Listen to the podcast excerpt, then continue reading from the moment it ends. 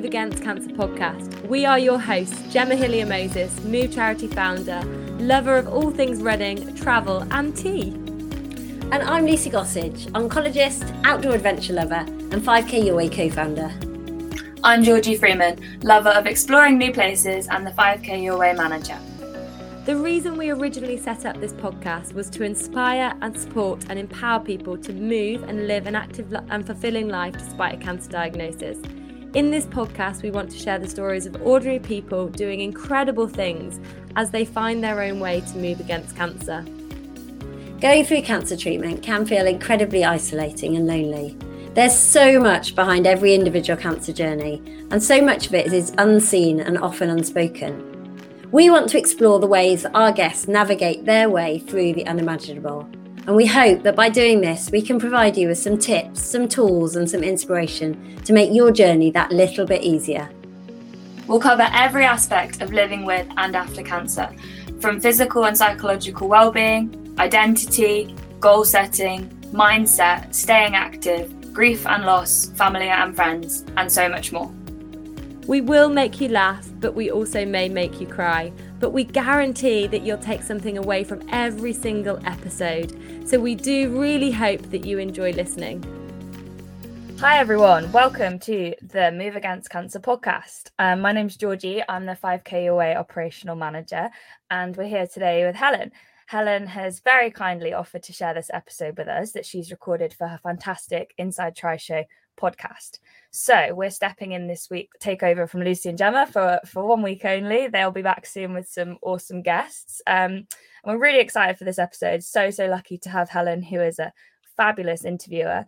Um, so, firstly, Helen, can you just tell us a bit about the Inside Tri Show, what that's all about, and the work you do for Move Charity, those two work hats that you wear, please? Yeah, definitely. So I think it might be really useful to know that my background is actually in journalism. So that's one thing. And then I had a big career change in 2018 and I had done all my qualifications and I started to work for Move as a cancer rehab instructor. But at the same time as doing that, I still enjoy the process of, I guess, broadcasting. And so now I manage to juggle both the cancer rehab work with Move. So I do three days a week. I look after Move's online program for 13 to 30 year olds. And then the rest of the time, I do a few different things. And one of those being the Inside Tri Show podcast, because I am very passionate about triathlon and endurance sports and I love sharing people's stories. So that's how the two things come together. Fantastic. That's awesome to know. And if anyone wants to know more about the Move Online program, we have had some episodes previously um, with with Sophie Mulligan um, and other guests talking about the Move Online program. Um, and head to our Move um, charity website to find out more about the fantastic program that Helen does as well. And shout out to um, Sophie and Beth, our other cancer rehab instructors too. Um, so, moving on to this fantastic episode, um, we have the brilliant Luke Grenfell Shaw. Um, Luke has been on this podcast before, quite a while ago now. Um, the episode called Talking Being a CanLiver back in October last year during COVID. Um, but for anyone that doesn't know about Luke Grenfell Shaw and his amazing expedition, um, Bristol to Beijing, Helen, can you give us a bit of background, please? Sure. So Luke is an incredible young man. He was diagnosed with stage four cancer when he was 24. He was a really, really active guy. He was a runner. He was a triathlete. He he loved adventures when he was diagnosed with cancer, and he had a dream when he was younger of cycling around the world. So when he had finished his treatment, he decided to go about fulfilling that dream. But you'll hear in this interview, he also wanted to show what is possible despite a cancer diagnosis. So he set off on Bristol to Beijing on Chris, his tandem, in January of 2020. Obviously, then COVID hit, which threw more spanners into the works. But in 2022, in the summer of 2022, Luke completed his ride. He actually complete, completed it in Bristol rather than Beijing because China was shut, the borders were shut due to COVID.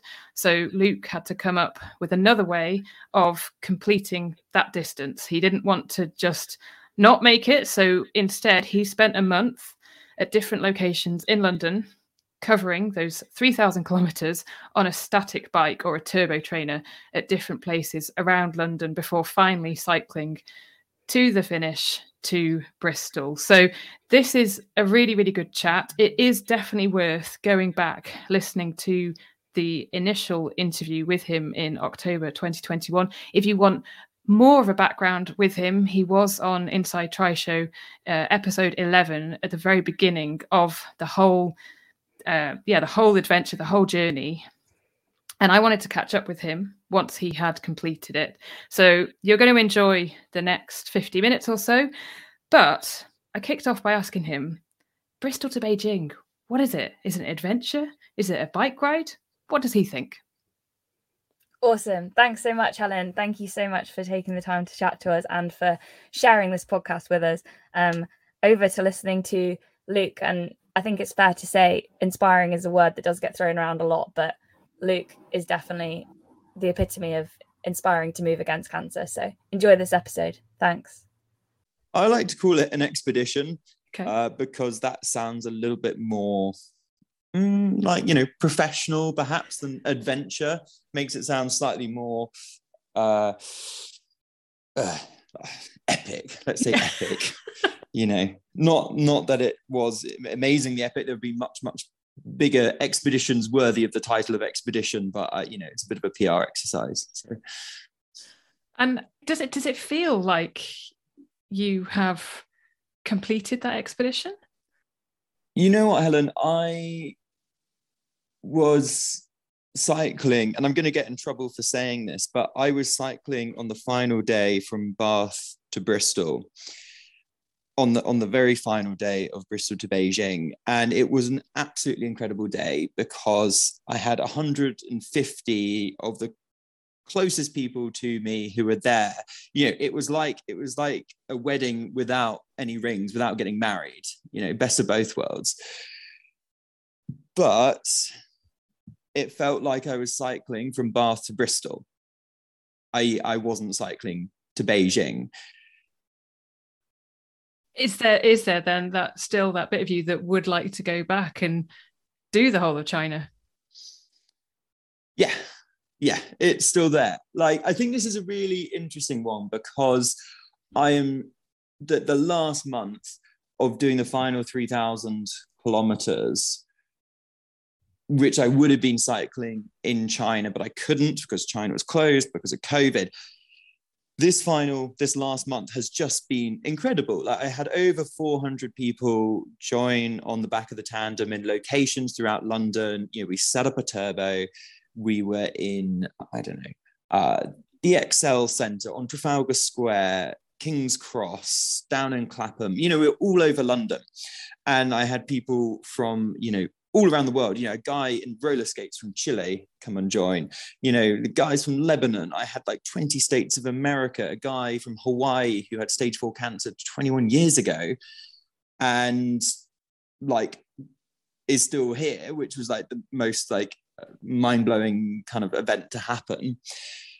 So lots of amazing things, and if if if I'm for some reason, you know, you know, China remains closed, or um, you know, for some reason I'm not able to, you know, let, us say I'm, you know, uh, I'm not around, I will be so, so happy. And this is absolutely the right thing to do to take control of the fact I couldn't get to China and finish this ride off because if I'm not able to do any more for whatever reason, I will know I've done done what I set out to do and done myself proud.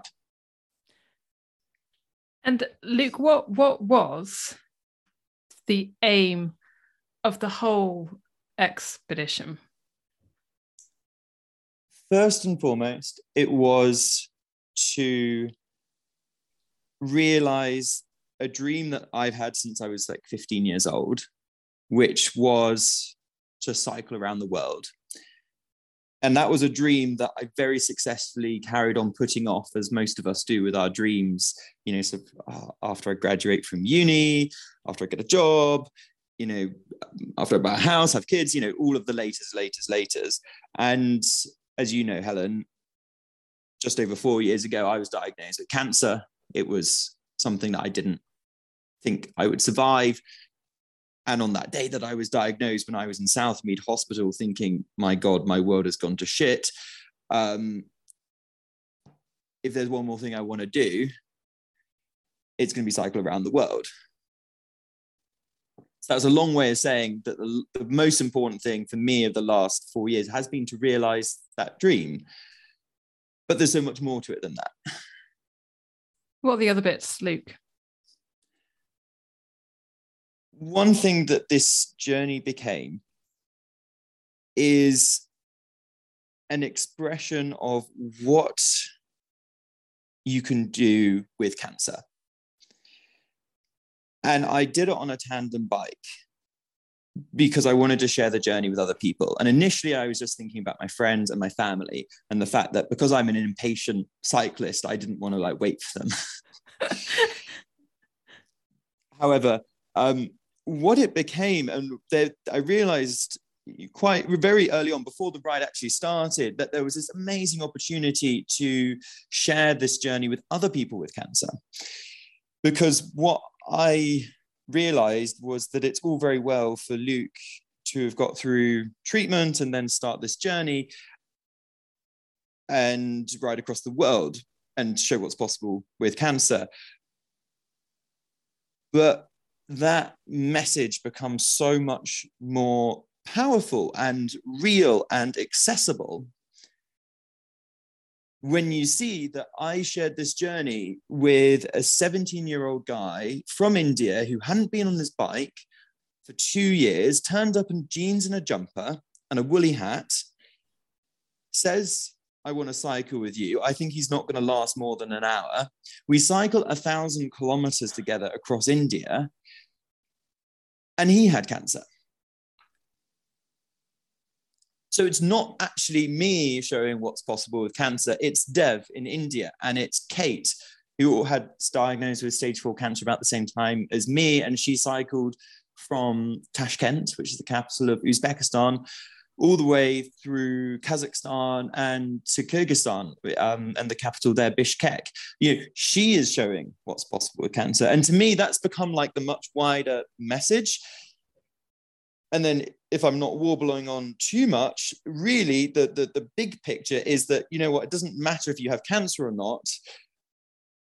We all only have one life. It's all going to end, whether because of cancer or something else. And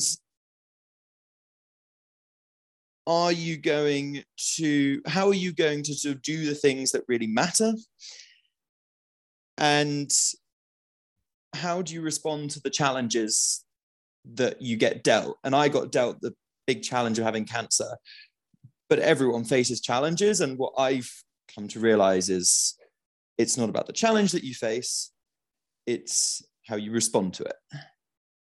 Luke how did someone like dev how did he end up on the back of Chris, your tandem? So one of the things that we did is partnered with local charities, local cancer charities, and that was super important to me because um, we wanted to support organizations that were doing great work in the countries I was passing through. You know, we're supporting uh, 5K Your Way, Trekstock, Teenage Cancer Trust, and Young Lives. Those like the UK charities but you know what, Helen? You know, like the UK medical system is amazing. Like it's the most incredible thing. Like, and you, oh my God, like if you go to a government hospital in a place like Dhaka, you know, in Bangladesh or Kolkata, it's uh, oh, it's just so difficult to describe. You know, imagine a room where you've got, you know, 50 beds all in the same room it's hot there are fans you know but it, it's like 30 35 degrees. There is no privacy. You've got like two or three people on a single bed because you know it's the child and there's the mum and there's the grandmum. You know there's a few nurses there's, there's a doctor on duty. There are people like lying in the corridors you know that I don't want to be negative about it because it's made huge strides, and the doctors and the nurses there work incredibly hard and do huge amounts with little resources. But when you see that, you're like, fuck me. Like, I, I had a room to myself. There was a bloody like Dyson air conditioner, you know, like one of those fans, yeah. which was amazing. Um, my my parents could they had a bed to themselves that they could be in. And this is thanks to Teenage Cancer Trust that, that you know, the teenage and young adult ward was there. You know, it, it, it's worlds apart. So mm. to bring it back round, it, to me, it was really important to support charities that were doing work in places that have so much reduced resources compared to the UK. And the, and the charity that we were working with in India was called Can Kids, Kids Can, helping kids with cancer. Um, and they introduced me to Dev. So it was a very long answer to quite a short question. But so so then, right, they introduce you to him. You're thinking he's going to last like an hour on on Chris, and then he ends up doing a thousand kilometers. What kind of stuff are you talking about, Luke, over those days? it was such a special time in the ride, Helen, because it was the crystallization, the actualization of everything I hoped this ride would be, would be, because I had someone from India explaining what was going on, giving me so much depth to all the interactions that I was having. So, you know, Dev, oh, he's such a wonderful, amazing guy. You know, he's just does, you know, he's an ethical hacker in his spare time. He still hasn't finished school um, he has just such a beautiful way of speaking English, like full of like images and pictures. And he would explain like all these different Hindi phrases. You know, and one of my favorite was um, it, it's like uh, when um, you know w- when the blanket's not big enough. You know, when you're lying in bed and the blanket's not big enough, you have to like tuck in your feet. You have to like tuck in your knees.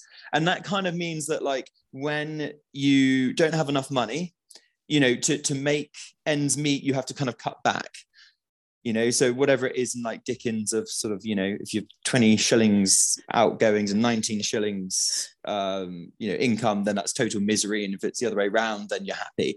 You know it's the same phrase but it's just such a beautiful thing. And dev was very streetwise stopped us getting scammed um very eloquent. Wow. That's amazing. He is he's a remarkable guy. He's he's a super super guy. Um, it was very funny because like everyone has their own personality on the back of the tandem you know their own way of doing things but dev perhaps more so than anyone. Because you know i'd be working away on the front you know and i have been doing this for you know a year and a half. I'm quite fit you know i'm happy to just chug away. And then like on the back like dev would be kind of like almost like slouched back like on his mobile phone and he'd be like, "Hey, mom, how's it doing? Yeah, yeah, yeah, yeah, just on the back with Luke. Yeah, it's going well. Luke, my mum says hi. Do you want to say anything to her?" And I'm like, "Just say hi to her, Dev." and then he like put the phone down, and then like five minutes later, he'd be like, you know, talking to a cousin, and then like a friend, and it just like went on and on and on. Um, and, but it was very beautiful that Dev was able to be part of the, his the ride in in in his own way. Yeah, definitely. And look, I, I, we obviously met up in London when you were doing the final month on the turbo at different locations. And Chris, the tandem, Chris is very, very heavy. And just even getting on it, it was difficult to pedal, I, I found. And it's not exactly the easiest of, of bikes to, to maneuver either, is it? Yeah, I remember um, very early on, in fact, when I was in Nottingham going to see Lucy Gossage of all people, first time I met her, you know, I was running late. I was following. You were running late, Luke. You were running late. Shocker. Does Lucy run late as well? Is no, you, you, you run late. I, I, do run late. Oh, God. Reputations. Yeah, no, I do. So, letting you into a secret here, Helen, I was running late and um, I was stupidly following Google Maps bike route to get to Lucy's house. and this was taking me on like the canal path. And before you get onto the canal path, there's like one of those sort of you know bike gates, so you can't get a motorbike or a car through there. You know, you just have to weave your yeah. way through, which is fine on a bicycle. But when you're on a tandem with a trailer and four bags, you know, stupidly, I started to try and weave it through. Found that I couldn't get it around the bend because this whole thing is the length of a bus.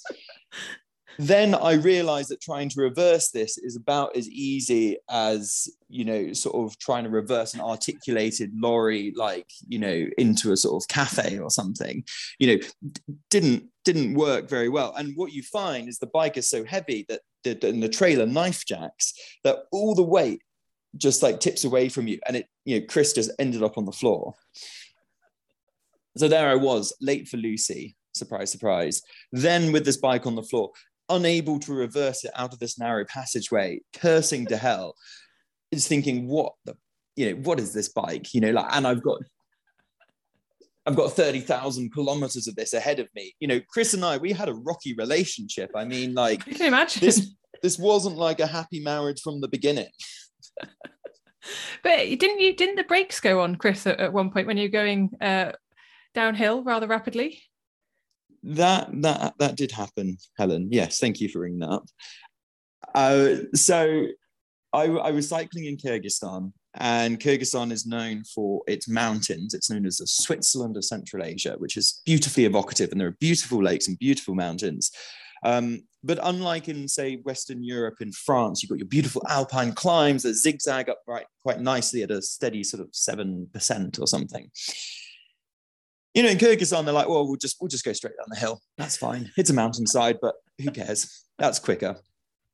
Um, so, you know, Russian engineering for you, or Soviet engineering so you know we just crested this summit at about 3500 meters. And carolyn uh, who's a friend from america she is with me on the bike. And we're going downhill very quickly pick up a lot of speed hit sort of close to 50 miles an hour overtaking these trucks with you know uh, trunks hanging out the back of them.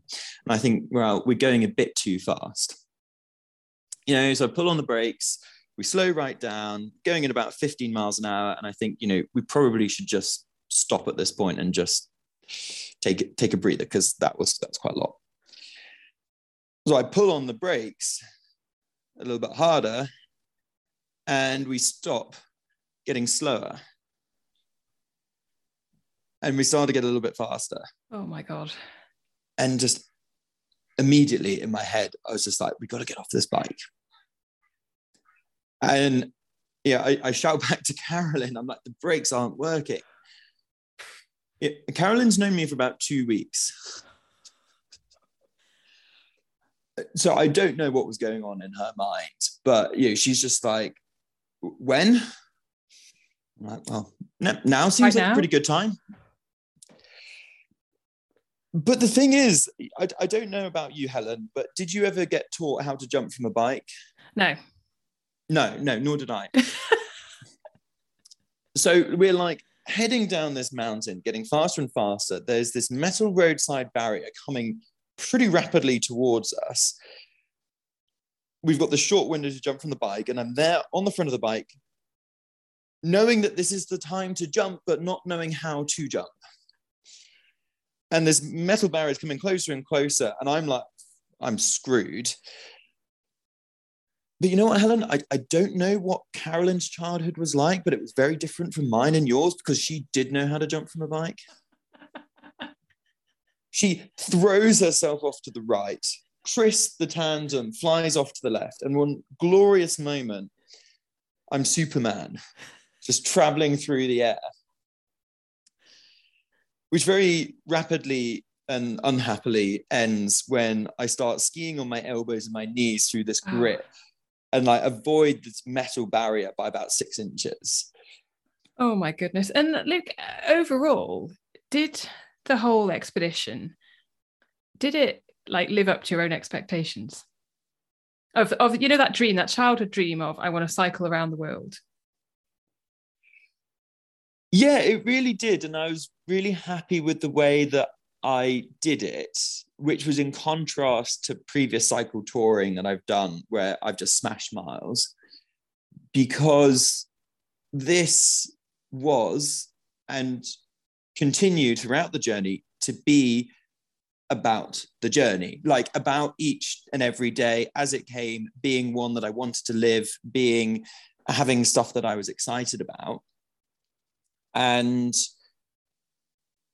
I always said, and to an extent, it, it, is true that it's never been about getting to Beijing. It's about setting out on, on some relatively arbitrary goal because of the journey that that sends you on. And yeah, I, I think I'm only coming to terms or understanding it now because, like, when you're back in the UK and you start saying things like, you know, when cycling with like, you know, the, the, the, ambassador of like Bangladesh or ended up, you know, having like a kind of barbecue shashlik with these Uzbek wedding photographers, you know, like sentences like that, you know, they didn't feel remarkable at the time, but then you're like, I was so lucky. I really was. And you, you see it out that actually it is uh, a lot of luck that some of the things you've managed to experience. There is a lot of luck. And there's been huge amounts of support from not, not just the Bristol to Beijing team, but they've been amazing. And they, they're just friends, family, volunteers who have made all of this happen. And they've, they've just been brilliant over the last three years. But it's been more than just then. Like there have been hundreds, if not thousands, of people who have personally bought into the idea of this expedition to you know most obvious example is i crossed through eight countries that were officially you know at that time closed because of covid. You know we managed to get exceptions for eight countries and i thought china would be the ninth and it just wasn't to be. That's because people really brought in and decided this is something that they wanted to help. I you know what? I was actually i was going to pick your brains on that one because there were times eh, when i would have been stuck in my house and thinking oh, life's really rubbish at the moment because of COVID, obviously. So a lot of people in lockdown, and then seeing like these photos, and you're thinking, how's Luke having all the fun? Like, what's that about? Yeah, I think that's a really good point, Helen. Um, I think you know lockdown was you know an incredibly difficult time for people, and I um, was very very fortunate to to be able to avoid a, lot of the difficulties in, in the UK, like massively, massively fortunate. And, and I'm and I'm really aware of that. In some ways, I think travel once you're out of the UK was easier than I expected. I know that's very easy for me to say, you know, as someone who's traveled and wasn't in that UK bubble. But one of the things that I was really surprised about was the response to COVID was not universal. There wasn't a universal set of standards. Some countries had very strict lockdowns, incredibly strict lockdowns, like Uzbekistan. You know, there was the, the army on the street in the first three weeks or something. But after that, kind of anything went. Um, and there are pros and cons to all of this, but I really, one of the things I, I really noticed what people were prioritizing connect like human connections and seeing that as really important and you know living living their lives and and taking a risk and taking risk and, and for some of them that wouldn't have paid off but for a lot of them that i'm i'm sure did covid in, a way actually had quite a big sort of influence or impact on your ride in terms of the route in terms of actually not being able to get into China to to do that final leg. And Lowry got in touch and she asked a question and she said, Is there somewhere that didn't happen that you would still love to go to on your bike? I mean, China, China is the big elephant in the room here. I would have gone through Russia if there hadn't been COVID, I would have gone like Ukraine, Russia, Georgia. I would still like to go to Russia. I think it'd be a fascinating place to go to right now, particularly because of what's happening in Ukraine. Um, so to to understand and talk to people living throughout Russia. You know, I would lo- I'd love to spend more time there. I, I've lived there before, so I think Russia would be a fascinating country to go through. And I, yeah, I guess it, it has got to be China, really. And weren't you? You just mentioned Ukraine. Then weren't you were in Mariupol, weren't you, at, at one point on your ride? Yeah, I spent about 10 days of the grimmest cycling that I've almost ever done in Ukraine. This was in December 2020. So I'd only been back on the road during this COVID pandemic for sort of three or four months. And I was going into this incredible headwind for like, you know, for, for, for 10 days. It was like 60 kilometers an hour, unrelenting. and I mean, unrelenting. Like there was no break ever. Oh, that's the worst. and so I was grinding along at, I don't know, you know, I, I could run faster, easily run faster, probably, you know, like eight or nine Ks an hour. Wow. you know, I was just like, this is what, you know, and I was cycling from um, west to east, I was going from Odessa to Mariupol. And I was thinking, am I, you know, is there any point, you know, like, why am I doing this? You know, like, I'm going to go to Turkey afterwards anyway. No one's going to care. Um, but for me, actually, deep down, it's, it's, it's, this ride's always been about personal integrity. Like, you know, that's, I'm not trying to set a record. So why do anything? Um, and I I was like, you know, what's what's what's the point of going to Mariupol? Like, what's going to be there? And we'd been put in touch and said there's this um, bishop who had done this sort of big cycle trip and he'd be quite keen to meet you and he's a cool guy. And we're sort of thinking, oh, cool, right, well, we'll, we'll do that. Um, didn't really think much more of it. When we get to Mariupol, we're greeted by this bishop. He's called Gennady Mokhnenko and he's this big guy. He's like got the build of like a boxer. He's probably like six foot two or three. He's got this booming voice and these sparkling blue eyes. An incredibly charismatic guy. Uh, we did a whole video on this, the road to Mariupol, which you can find on the Bristol to Beijing YouTube channel. But like he had saved, I guess saved is probably the right word. Like thousands of, or certainly hundreds, if not thousands of children had been through his orphanage that he set up. And he had personally adopted 37 of those kids. Wow.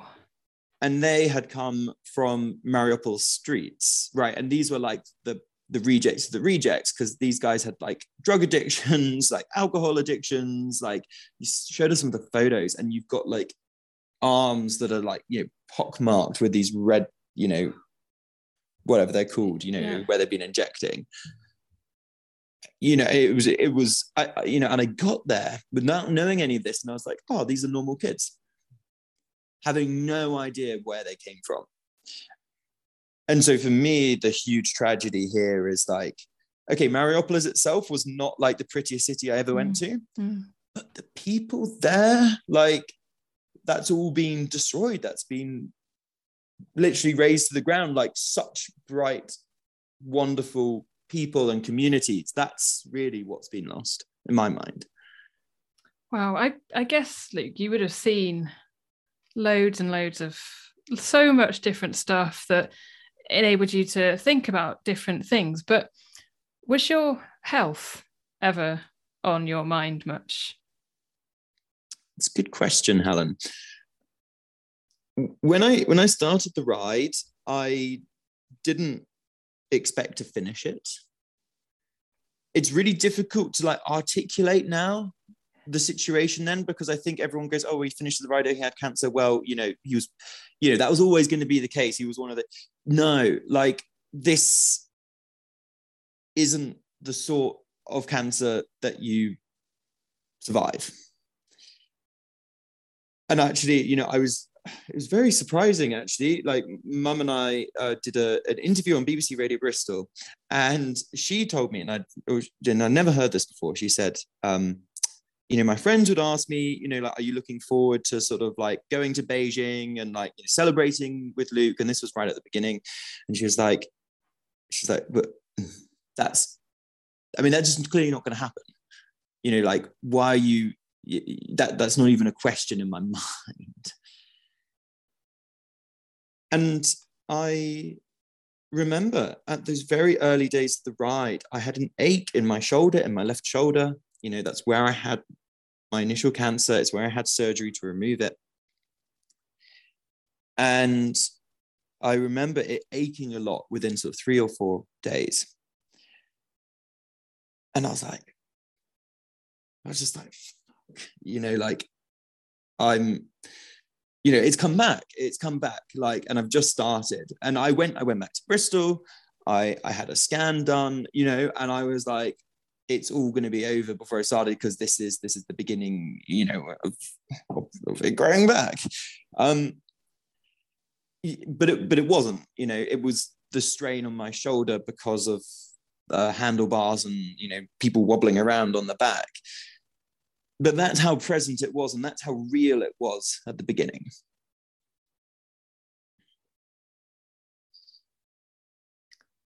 What about later on luke? So it was something that on the whole i didn't think about that much generally. But generally at about the time when i was due for a scan i would you know start to sort of think oh my um, my lungs seem to be you know there seems to be pain in my lungs or there's an ache in my shoulder. And i'd never got over the top about it but i was always actually really glad when i did those scans because i was like well, maybe there's there's something you know maybe there's something here. Um and and and so in that way it was it was present. And you know every single time i got a scan done you know i just i just didn't know the result and i still don't know what that result will be when it comes back so were you getting like three monthly scans on the road? And did you still have scan like scan anxiety in maybe the few days leading up to that? Yeah i mean um yes and yes. I had scans in bucharest which is you know the capital of romania tbilisi capital of georgia almaty which is in kazakhstan and kolkata in india. You know and i it, it, you know, when we before, before we started, we think, well, I'm going to have to return, fly back to the UK for scans. But actually, you know what? These countries have their own medical systems. They have CT scanners, they have X-ray machines, they have like super qualified medics and doctors. Um, so actually, you know, we'd get the scans done and we'd send the results back to my team in the UK. And then, yeah, but but before the call, you I try not to think about it too much, but it's like, yeah, this could all come, this could all come to an end. You know, this could all stop, and the next thing I will do is fly back to the UK. Like that was, I was super aware of that. And what, what was it like getting on the plane from India back to the UK at that point, knowing that you had finished the ride that you could do because obviously China being closed due to COVID. And that was the reason that you were getting back on the plane, yet you hadn't quite almost completed it because you still had that month to, to mm. do. Um, what I was really happy about was that I had identified a way that I felt I could finish the ride at that point. You know, I could take control of that situation. And for me, that's that's something of a mantra, which getting cancer forced me to develop a strategy to do so because there's a big situation that you cannot control whether you have cancer or not but you do get to control your response. And that was, I guess, something I developed first with sort of cancer. But then, you know, when COVID happened and I had to stop the trip for the first time, you know, that could again been like, oh, my dream has been stripped away from me. This isn't fair. You know, this has been, you know, my, this is my life. I've been deprived of this, my one opportunity in life to cycle across the world. What is this? But I very, you know, I immediately realized that, you know, I can't control whether there's COVID. I can't control whether the borders are open. So what am I going to do in this time that is going to be enjoyable and fun and something that I believe in, you know, and go ahead and do that. And it was really the same thing when I got to the border with China and I couldn't go into China. Fine, I can't go into China. What am I going to do instead? You know, like what can I do in this situation? And for me, the, the inclusivity of the ride in London doing the distance, so that physical side, that meant that I could, yeah, it was in the spirit. I was still spreading a message, I was still including people. And were there bits during that month in London that actually were so, so special that you wouldn't have had had you been, you know, on your bike in in China? And I know that's quite hypothetical, but I guess some of the highlights which you just wouldn't have expected. One thing that was special about it was the way that it meant that I could connect the ride with the UK. And what I mean by that is when I was cycling on Trafalgar Square, I that there's this you know tall Sikh guy with a blue turban, this you know sort of um, navy blue jacket, this amazing you know uh, white moustache, and we we got chatting. He joined on the back. He cycled a kilometer.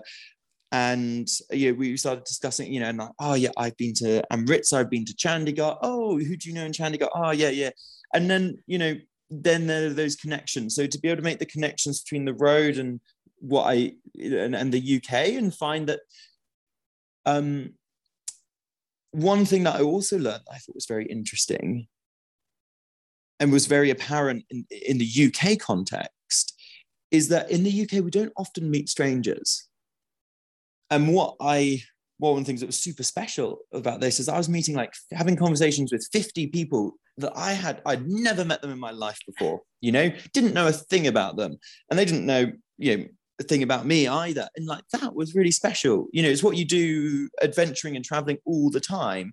But to actually discover that you can do that in the UK, well, that's quite a realization. It was for me.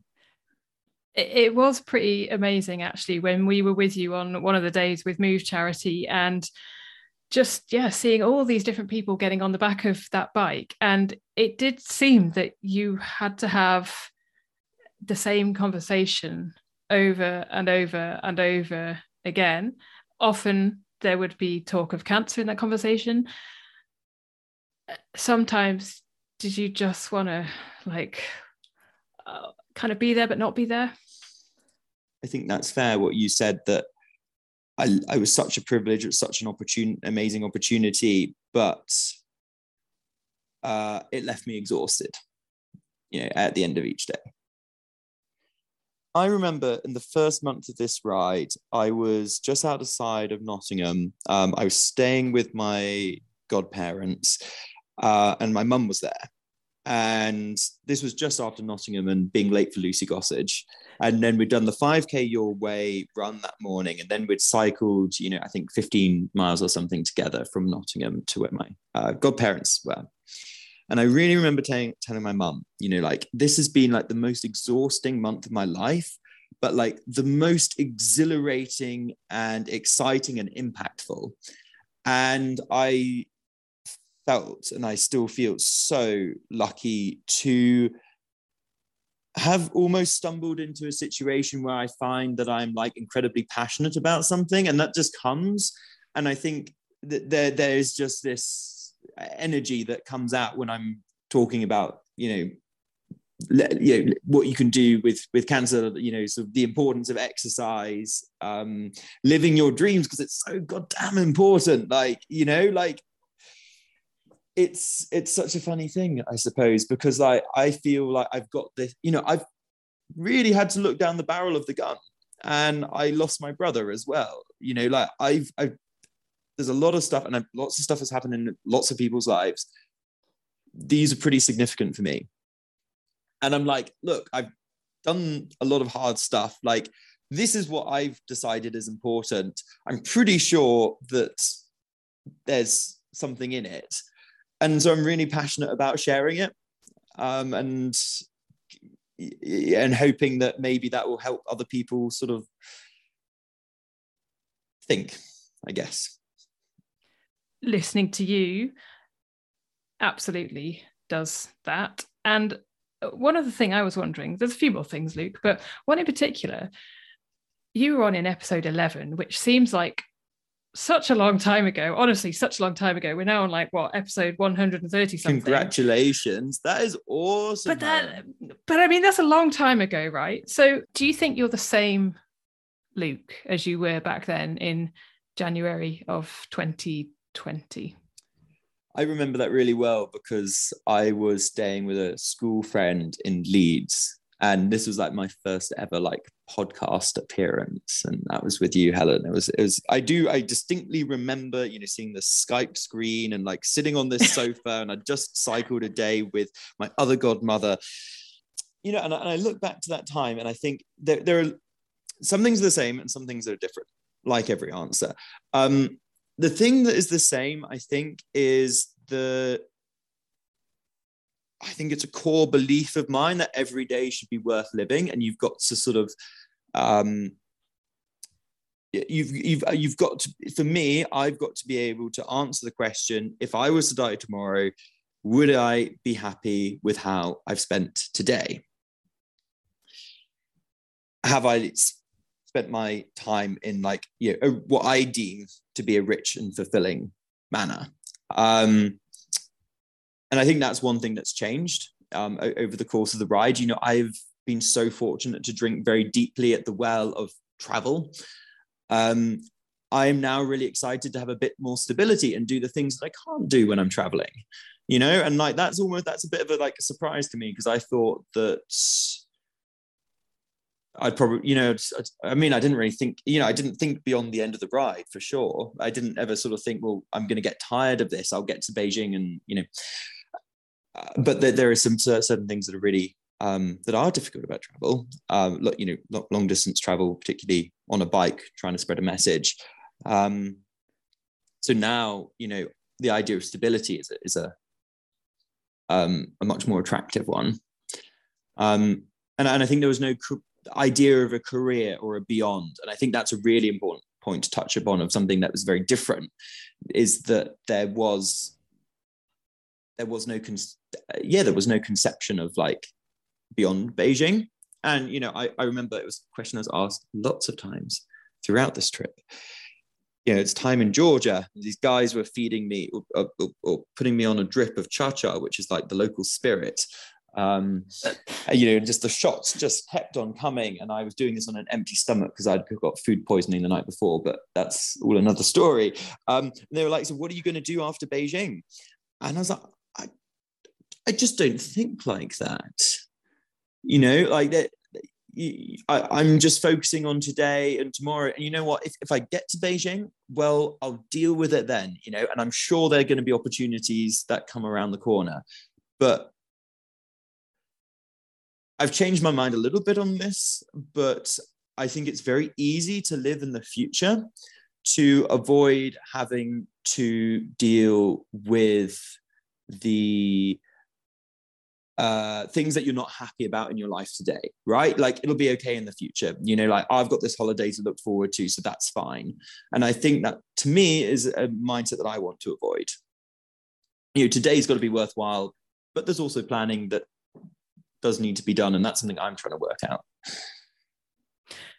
One thing which I I, I haven't actually said to you at all, even off like the chat or anything, but it it sort of dawned on me. I thought, wow, you know, Luke has completed this expedition. Most of your friends, I'm going to guess and imagine, are probably doing like graduate jobs and, you know, are sort of settling down, getting married, whatever. And actually, has that had that ever really been on your mind after that cancer diagnosis that and then suddenly you kind of get back and you're like ah yeah it's um uh, something i've thought a lot about recently helen. Um yeah like i don't know where to start with it really. Um yeah I, oh it, it, yeah this this is this is sort of difficult because i suppose trying to work out what i what i want to do and that being um and and it's something i've been to sort of t- to take it back to a theme something i've been sort of really spending a lot of time thinking about recently and to mention it reference it earlier that I feel like you know I found a way of living for me that's like really important uh, because I've had some really hard experiences, and then I'm like, how does this sit alongside what everyone else is doing? And I think what, you know, I'm, you, everyone does in life what is right, what they feel is right for them at that point. Totally. Um, and I think one thing I'm really excited to do is support my friends and you know, people who I care about in whatever they want to do. Um, and, and I think in the past, you know what, I, I'll, I'll complete, I, you know, I think I've been quite judgmental. You know, I've been like, you know, you don't have long, guys. You don't have long. Is this what you want to do? And but I, it, maybe it really is, you know, and there's only so much you can do, um, you know, in, in sharing your own message. So, you know, you know what, uh, I'm not perfect. Um, definitely things I've struggled with as well. Is anyone? Is anyone, Luke? Nobody's perfect. And uh, Luke, is it any easier at all now to think about the future now that you've done your ride? Is that just a ridiculous question? Um, I think I want to try and straddle that balance between living in, in, in the day and each day being worthwhile, but then also acknowledging that, you know, particularly in a UK context, you need to plan if you want to do stuff. And I mean this in like a really simple way that if you want to see a friend, um, you kind of need to book that in two weeks in advance. That's like the way that life works here, which is totally different from a place like India, right? Like the way it works in India is you want to see your friend. Well, you walk over to their house, you open their front door, which isn't locked, and you walk into their room and you say hi. And it's not the faux pas that it would be here in, in the UK, right? Like someone just turns up in your, your door and you're like, oh, I'm here for coffee. And you're like, this is my space. This is my time. What are you doing? I've already got a zillion things on my to-do list. Ah! exactly, exactly. I'm doing a podcast right now. What are you doing? I'm busy. Why didn't you tell me this? And um, you know, but it's very different in a place like India. But like coming back to the UK, I'm realizing that you know that, that there, there are different ways, and they're not better or worse. They're just different. Um, yeah, and to of and achieve stuff that I want to achieve, yeah, that's going to take more more planning and thought. And um, I, I think it's a sort of a moment to um, yeah, I, I, remember having a chat with a very good friend. Uh, we were on the Southwest Coast Path. Um, he had cancer when he was a teenager, and he also didn't really know if he was, you know, if there was a set endpoint, you know. And he said, you know, Luke, at some point I just had to decide that it wasn't going to come back, and I was going to live my life on that basis. Um, and I think that's the sort of point where I'm at, and I, you know, I hesitate to say absolutely one way or another, but I kind of said to myself, if I finish this ride, then from that point, I might sort of think in a slightly more longer term scale. And I think that is, uh, I don't think I articulated it very well. And I guess that was possibly what I was trying to say with the question before about like those graduate jobs and mm. things. And I, it probably wouldn't have even been on your radar because you would have just thought, well, I'm not going to be here mm. in six months' time. So what's the point? Mm. Yeah, I think I'm really keen for whatever comes next to do it because uh, I'm. It seems like the, the, the most exciting or the know, thing that I can can do, rather than feeling like I should do it. And that also applies to like adventure. Um, you know, I had a very interesting conversation with someone recently who had also cycled, um, gone a, a, hugely long way, much further than me, gone all the way to Singapore, and uh, and he had to stop because of the pandemic and he said you know um, if, if it was me in your situation you know like you've got this opportunity to turn this into a career uh, and, and possibly i do and i might but i need to be really sure that i'm doing it for the right reasons rather than being like hey i like the idea of calling myself an explorer. That's pretty cool. You know um, so it's, it's really important to do stuff for the for the right reasons. And whether that's a graduate job um, or whether that's writing a book or um, you know, whether that's going off on another adventure or doing something totally different. You raised hundreds of thousands of pounds, like three hundred thousand pounds for for various charities. What is the one thing, Luke, that you would like that I don't know money to to do? It's a really good question, Helen. I, for me personally, the thing that I felt that helped me most going through my cancer treatment was being active. And I credit uh, uh, that be, being active and that the mindset that goes with it um, to, to being here today. I think there are other factors as well, of course. Um, you know, the, the, the, the drugs, the, the, the, medical team, family support, the diet is on. But for me, that was like the probably the number one thing. So I would love to see in the UK and beyond the way that um, doctors see and talk about exercise as part of treatment and as like a really necessary part of treatment um, that would make me super happy to see that change I I agree 100% with that one, Luke. Preaching to the choir right now, but yeah, exactly. Um... to me. But no, it would be incredible to see something. Uh, I mean, everywhere, like you say, but in Australia, some hospitals would have gyms attached to them, and and patients would go and exercise. Like, why? Not at the very same time, but maybe just before they go to the ward or just after they've been on the ward for their treatment. And yeah, and I think that would be incredible to see further afield. Um, when is the book going to be out, and what is the overriding message that you want people to take away? Um, yeah, so I'm, I'm I'm writing a book right now. We're making a documentary. Those two, those are my two big projects. Um, these things usually take a little while, something in the region of 18 months, maybe a bit more than that. So, but hopefully, like Christmas 2023, that would be like super ambitious, super ambitious, but that's something to aim for. Um, you know, the, the, the message, the message from this podcast. I mean, for me, what I think is that you know we we we don't have much time. Um, life can seem like a really scary place and to go outside of your comfort zone you, you involves taking risks uh, and there, there, are things that are going to get in the way and there are, there are challenges uh, but it's been my experience that like taking those risks and taking those opportunities uh, is something that i very rarely regretted.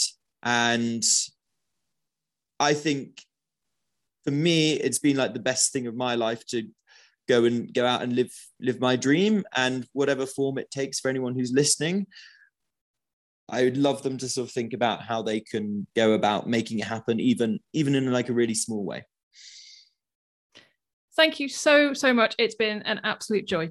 No thank you helen. As always it's been lovely what a fantastic interview with the wonderful Luke Grenfell Shaw. He really is a remarkable person. If you want to find out more about Luke, you can check him out on his website, bristol2beijing.org. That is the figure two on Instagram and Facebook and Twitter as well. You'll find everything there. There are also links to everything in the show notes. So go and have a look through them. The biggest way that you can help this podcast is by sharing this episode. So if you have enjoyed it, if you've been inspired by some of the things that Luke has said, and you think someone else might benefit from hearing it, then please do pass it on. Share it on social media. It makes a massive, massive difference.